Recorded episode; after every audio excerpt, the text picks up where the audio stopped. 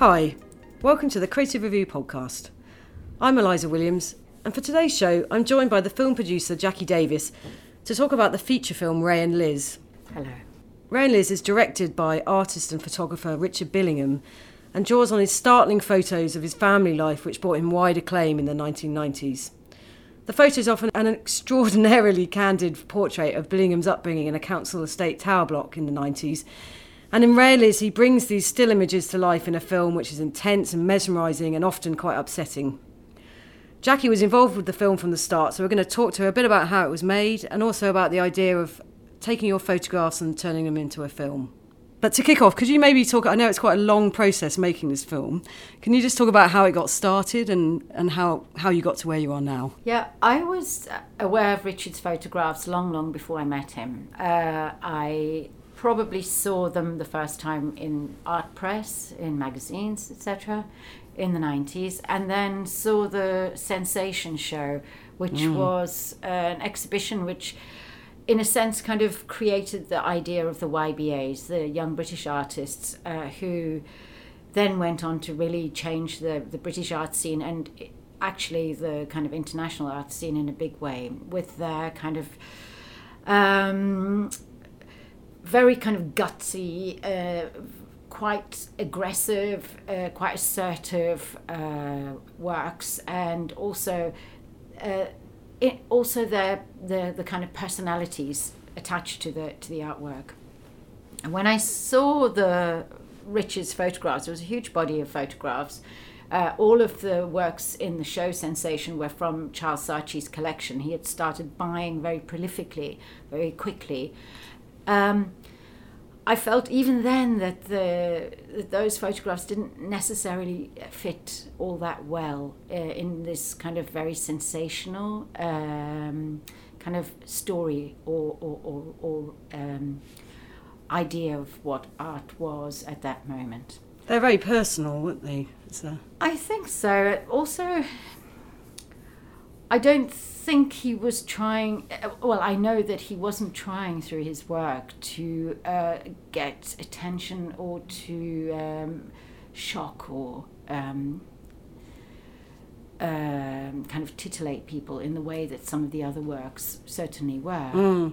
Because mm. at the time there was there were some sort of questions around whether there was any exploitation of his family and i mean do you think that came out of the fact that it was in this setting of sensation and that if they yeah. if they'd have come to the public in a different way that may not have been the case I think that um, the idea of exploit- exploitation is very complex. I think that um, it would probably have been impossible for Richard to have exploited his family when he took the photographs. He was very young. Mm. I don't think he um, had uh, any knowledge of the art world as a kind of um, contemporary space where people worked. I don't think that that was really uh, how he came to be doing those things at all. So, no, I don't think he was exploiting anyone. Mm. What happens afterwards is is, is a different matter. And uh, he did stop taking the photographs of the family, and uh, his practice moved on to other things. Yeah.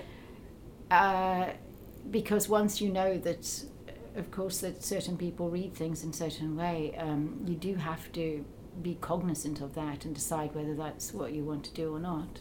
Yes, and perhaps you can't really take those photos without knowing that and so it changes the whole setting. I would think so. Uh, as i say he was very young uh, and he took the, the, he was he started off taking the photographs as studies to make paintings. Mm. and um, even so uh, somebody recognized that the photographs were good. And um, it, so they first uh, they, they were first published in Ray's a Laugh, the book, before they were kind of uh, then rethought again with other people's help uh, as, as as artworks and kind of limited, uh, you know, it, you know, then kind of seen as works as part of limited editions uh, that could be sold, and that of course changes what it what what the, what the work is. Yeah. And then, of course, now we see it in film. And along the process of this Richard made other short films sort of based on the same subject.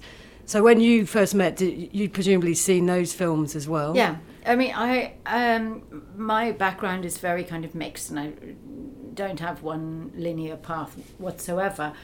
Uh, but I had um, been working with artists to make film and video projects for some time when I met Richard, and um, a, along with other things actually. But um, we met in an exhibition. Uh, of his photographs and just started chatting and he basically was saying what he was asking like how do you make something that you know is planned what do you do? How do you do this? Because he had never done that. He had basically put a camera or a video camera to his eye and shot what was in front of him. Okay that's interesting it was very very much coming from a single person uh, being you know for want of a better kind of term in the right place at the right time pointing and shooting. Mm-hmm. and then a process of looking and editing sometimes with other people afterwards to decide what was the work this is very different to the way that films are made. Yeah, absolutely. And especially uh, if you want to make something which, uh, just to go back, you know, we started just by chatting, and then I, you know, he was saying, you know, he'd really, really be interested in doing that, and I said, well, just write me, you know. So it started with a short email and a reply, and then a longer one and a, a reply, and that's really how things started. And he was interested in the this period where his dad was uh, had sort of isolated himself and was drinking, and um, I think Richard was kind of almost uh, thinking about looking at looking at his dad as you know almost a subject, you know, like what what what does it look like when one person is alone and isolated in a room and just uh, keeping themselves going, mainly with alcohol. Mm. Uh, and I think it was, you know, quite.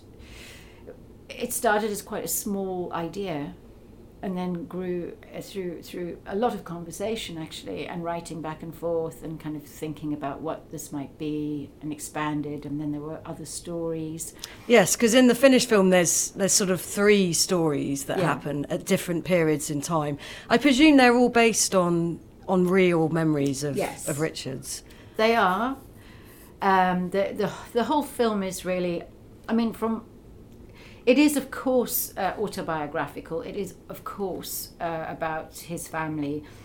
But memory is also a, a, subject in itself, in a way. You know, memory is unreliable, and we every time we talk about something or, or describe a memory or um, tell somebody what happened, we're changing, we're editing all the time. Yeah. And so that's in like everything that happened in the film, almost everything that happened in the film happened, but not necessarily exactly yeah. in that way. It's not a it's not a documentary. It's not you know a recreation. I mean, he wasn't there for the first scene, for example. It's a it's presumably a story he was told by the family exactly, in different exactly, ways. Yeah, exactly. And in terms of, it was interesting what you were saying about him learning to to tell a story being somewhat apart from it rather than just recording what you're seeing.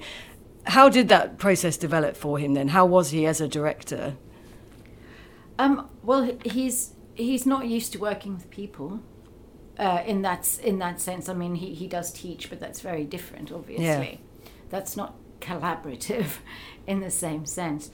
So uh, I think you know it it was a big learning curve, and um, the the film grew out of a single screen installation project, and then there were two more stories. Everything developed really slowly, mm. to be mm. honest. Everything, you know, developed very much part of a, process of exchange. You know, so Richard would write something. He wrote very much in picture, so he would write something and send it to me, and then I would write back and it things just grew like that, mm.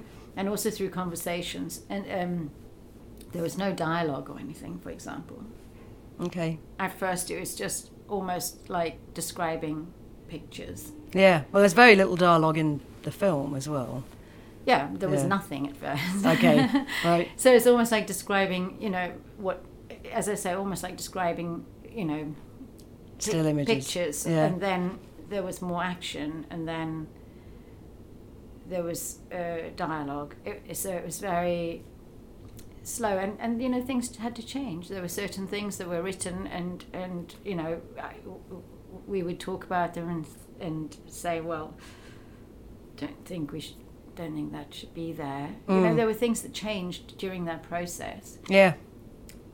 It seems to me that the performances are quite incredible, though, in considering there's so little dialogue Yeah. and there's so, and there is a sense in which he's bringing still images to life. I, uh, I feel I know certainly those earlier works quite well of his, and there are other scenes beyond just the family scenes. There are scenes of of uh, sort of uh, parts of the estate where it's it's kind of lit by a certain sort of street light, but it has a a, a very sort of particular atmosphere, which I remember seeing in other still photos and also photographs from the zoo that he did a whole series of, and all of those come into the film. Mm. And, and work very well, sort of mix. I mean, it, for me, it, it works remarkably well as a, a film, even if you didn't know any of those Yeah. works. But presumably, that was quite a long process from what you say to actually get to that point and Yeah, and get the actors to Absolutely. I mean, it that. was absolutely crucial that it worked as a film. yeah, Not only, um, not only kind of at, at the later sort of pro, you know, the later points in the process where, where you know, we, we, we were trying very hard to make a feature film, but even um, from earlier stages, like. You know, it's not it's not a straightforward thing to just go and get funding for somebody who- hasn't made a film. And Mm. 'Cause it you did was my- Kickstarter, my- is that right? Yeah, well, we did many things. Right. Um, uh, the first the first bit of money was raised just to make this uh, this when the project is, uh, existed as a single screen installation idea. Then, um, as part of my funding application, one of them, um, I had said, "Oh, we'll do Kickstarter, we'll do this, we'll do that," and um, in a sense, I, I mean, I was just, I was basically being as proactive as possible. mm. Um, the Kickstarter, in a sense, turned into almost a kind of pre-marketing tool. yeah, It was a lot of work, though. It was Yes, extremely. It was extremely uh, onerous, and there are still things that we have to do now. For Did you, it. so you you gave um, rewards and so on as part of it? Yes. But it's a lot of work. The relationships side of it is a lot of work. Mm. Kind of like uh, talking to people and Yeah. Yeah. but also, you know, Richard is, although he's well known uh, in certain parts of the art world, is not very well known in the film world. No. And um, so, you know, it's also creating an idea of what a film might be and what of what uh, he as a director and other people in the team. So, you know, let's be clear. You, you know, it couldn't. I, I couldn't. You couldn't sell it to to the BFI as an idea just based on one person they didn't know. Yeah. Yes, Uh, you had a, a great cinema, cinematographer attached Yeah. too, didn't you? Yes, that was. So that just was, you know, that's just that may be intriguing, but it's not proof that we could make a film. Mm, So you know, you, you're you're you're basically, you know, you're coming to them with a person they don't know, an idea that's, you know, maybe once they see some of the images, they get a sense of what it might be, but. it's not, you know, a new Bond film or anything. no, of course. you know it's um, and you have to you have to put an idea of uh, the film in people's minds Mm. That, that's very much part of what I do you know it's it's an idea of what Richard might do but it's actually the film itself it's a, it's about kind of putting an idea of the of something that doesn't exist into people's minds and um, uh, trying to kind of bring them to it in order for them to to support the project and Yes. then to fund it and Yeah, yeah. so it's a it's a kind of str- slightly strange um, way of working actually It's interesting to me because I remember so clearly the raise the Ray's a Laugh book. I mean, Yeah. and I remember the the effect that those images had, which were- which I mean, it did cause a sort of bit of a you know obviously the tabloid response was one thing, but there was, it had a huge response. I think in many ways. I think it really affected people that series. And when I saw the, that the film was coming, I thought, well, will will it work if you don't know about the history of Yeah. that series? And actually, having watched it, I, I think it very much does. But presumably, that was a challenge too, right? It's to sort of separate it from its past as well. Yeah, absolutely. And um, for me, it was absolutely crucial. Uh, it was obviously crucial that we could sell. I mean, I say sell that we could uh, bring people on board with the film itself, not just with some artist who had been very famous with a certain body of work in a certain period. That's not quite enough. No. Um, had he done other short films, that would be fine. But he had done, you know, gallery pieces which were, in a sense, single takes, uh, almost a kind of photographic moment extended. And then Fish Tank, which was a film which is uh, would would be described now as kind of fly on the wall uh, documentary uh, style. Really, just putting a camera in front of your face and kind of seeing what's there, and then selecting. You know, the thing that Richard is very good at is kind of telling a story within a frame. So kind of knowing where to look, and knowing and, and and and making a film that way. But that's completely different to making a film that is that has to stand up as a as a as a story as a um, as an experience for people who who may or may not know the work. Mm. it was absolutely crucial that uh, we make a film that was a film Yes, and in terms of that, do you, I still feel there's a. I mean, for me personally, there's a, there is a fascination around what it means to Richard, I suppose, and what that which st- links to the photographs, but still is renewed with the film because, of course, there's it's interesting for somebody to go back to their own childhood yeah and to consider it in such depth.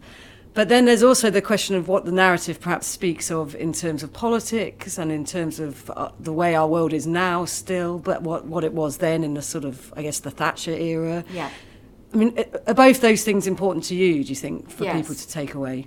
definitely and uh, uh, it's if richard had written a script and then given it to me and i'd read it and it was amazing that would have been one thing but it wasn't that way Mm. It, you know, it was a very, very long and slow process, actually. And there were the three sections were written almost independently, and it was through our conversations that uh, the idea came to to to literally roughly kind of push them together Yeah.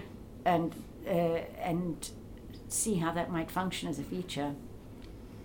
Um, so, and uh, what ha- what happened is that basically I, he the first the first the, the kind of Ray section the, the the part of his dad being in, in a room was written first, and then the other two parts followed one after the other, and I didn't feel that they would work in a gallery context. Mm. Okay, so initially it could have been a gallery film. Yeah. Yeah. I didn't think that those works could stand uh, alone in a gallery context and really function very well.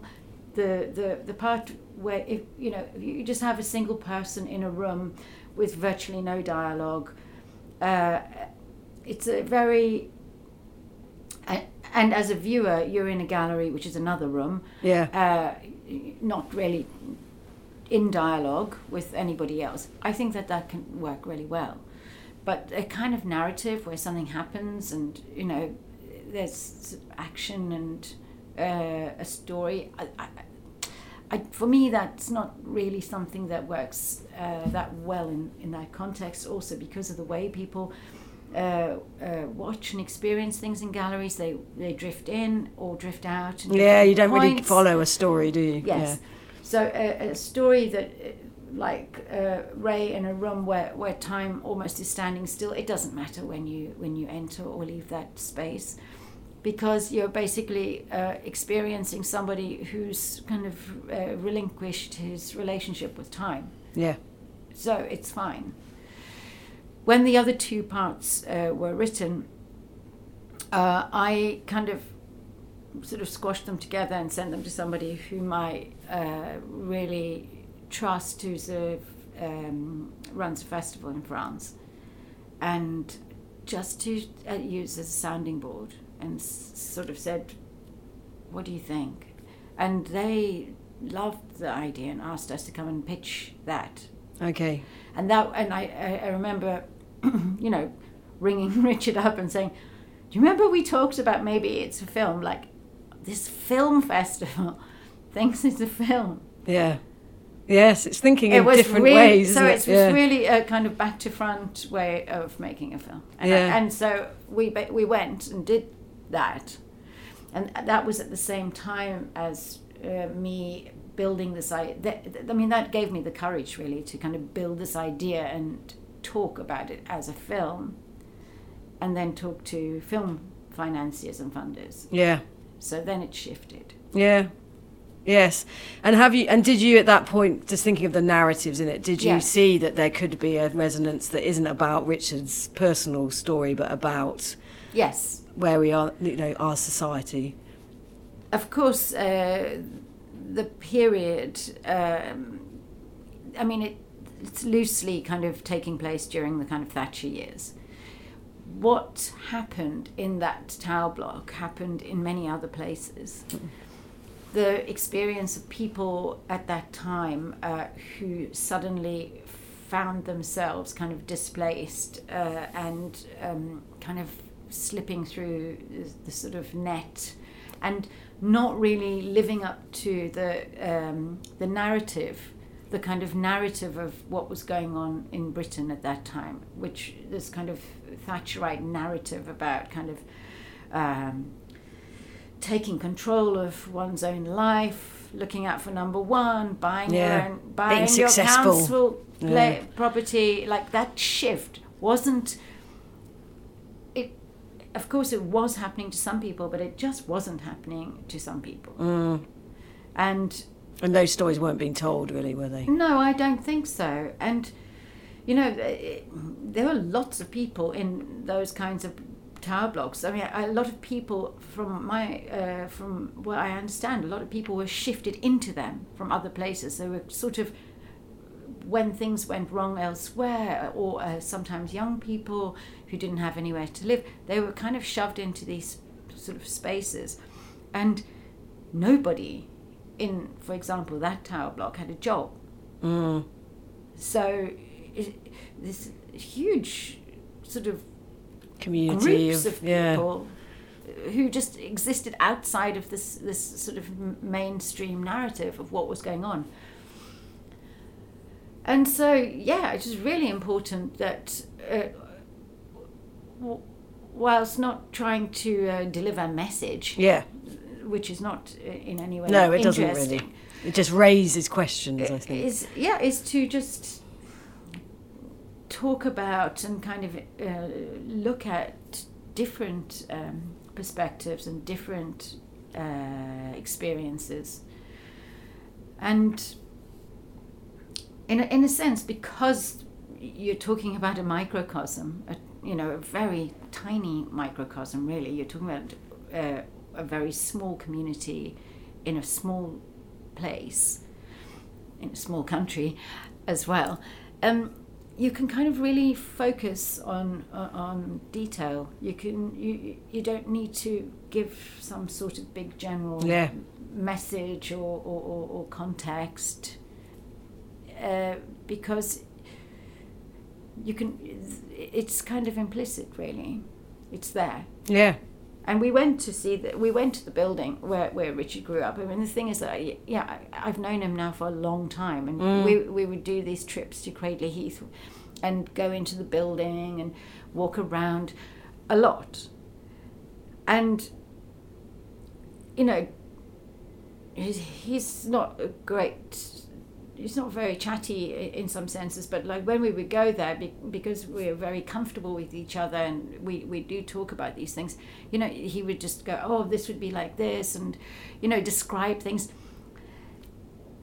It, it kind of uh, became a sort of basis for me to think about how how we could do things. Yes, because actually, one thing you saying that make, reminds me that one thing that really struck me about the film was that it managed to recreate a time in terms of things like a phone box, the use of a phone box in one scene, and sort of carpets and furnishings and so on, but without it feeling at all a pastiche, which is really quite remarkable because it's very easy to overstock a scene Yeah. with with period With objects. Yeah, Yeah. or to you know to to just think about it too much, but somehow it, it just made it feel very genuine. I felt when I saw it.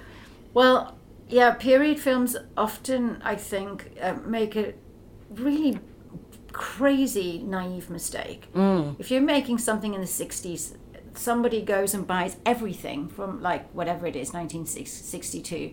And, and, and so everywhere you look, I- mean, if you happen to love the period or, or the time or whatever, you're, you know, it's a delight in one way. But it's completely unreal because how many people in life have everything of the, that Yeah, moment? it's like it a show doesn't home. work. It, It's not true. No, it, it doesn't. It doesn't exist. It hardly exists. You know, maybe extraordinarily rich people who who uh, want to kind of redo their place every five minutes. But even so, you still you do still keep things that are not uh, like literally from that from that that year. So because we're we're making a film about people who didn't have a lot of money, who are not rich, that was in a sense quite easy. Not easy is the wrong word. It was quite useful. It was quite useful to talk uh, uh, when you know when talking to people like the production designers and people just saying they wouldn't have had they didn't have money. Yeah. They wouldn't go out there and buy the latest thing because they couldn't. And it's a different way of thinking about period, I Yeah. think, because uh, there also there's the, the photographs which are amazing kind of reference Of course. and yeah. there's a lot that can be taken from that but also you you have to it was you know mainly the film was mainly kind of um, made uh, from real things that you really bought in real charity shops or whatever and as long as things were not from a period after uh, the time that we were you know the time period that we're talking about we're fine yeah. so it, it, it kind of didn't really matter. Oh, there were a few key pieces that we tried to source or find. Uh, one, th- a couple of things that we made, which were direct references to the photographs.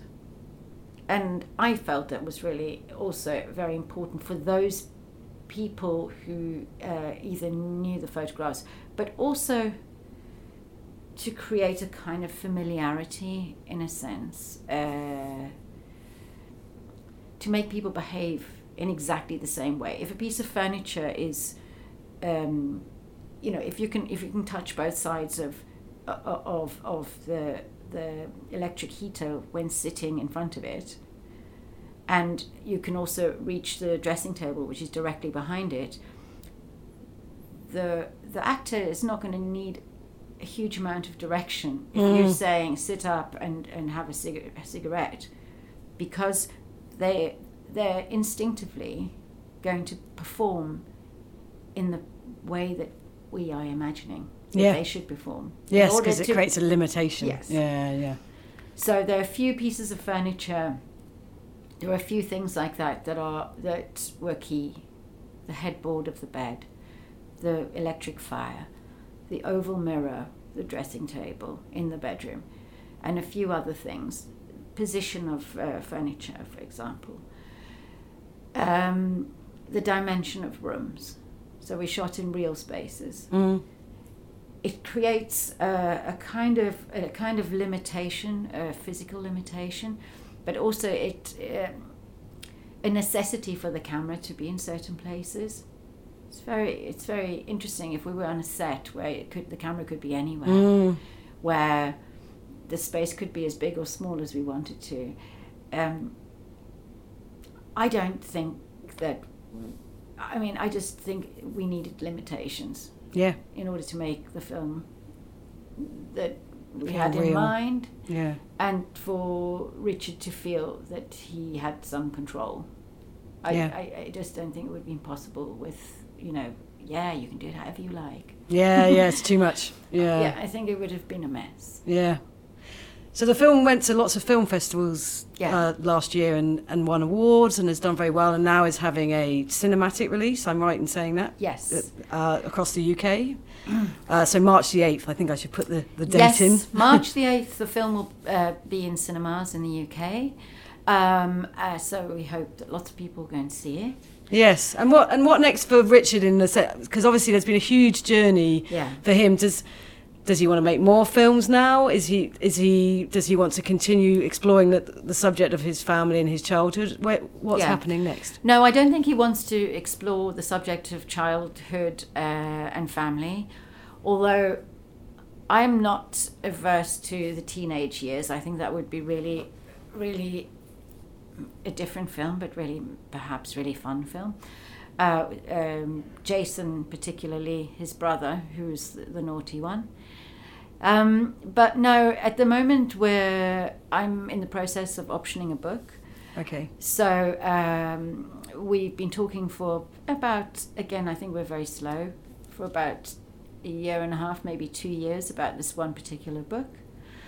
And um, yeah, we're very close to, to having that sorted out. And that's, uh,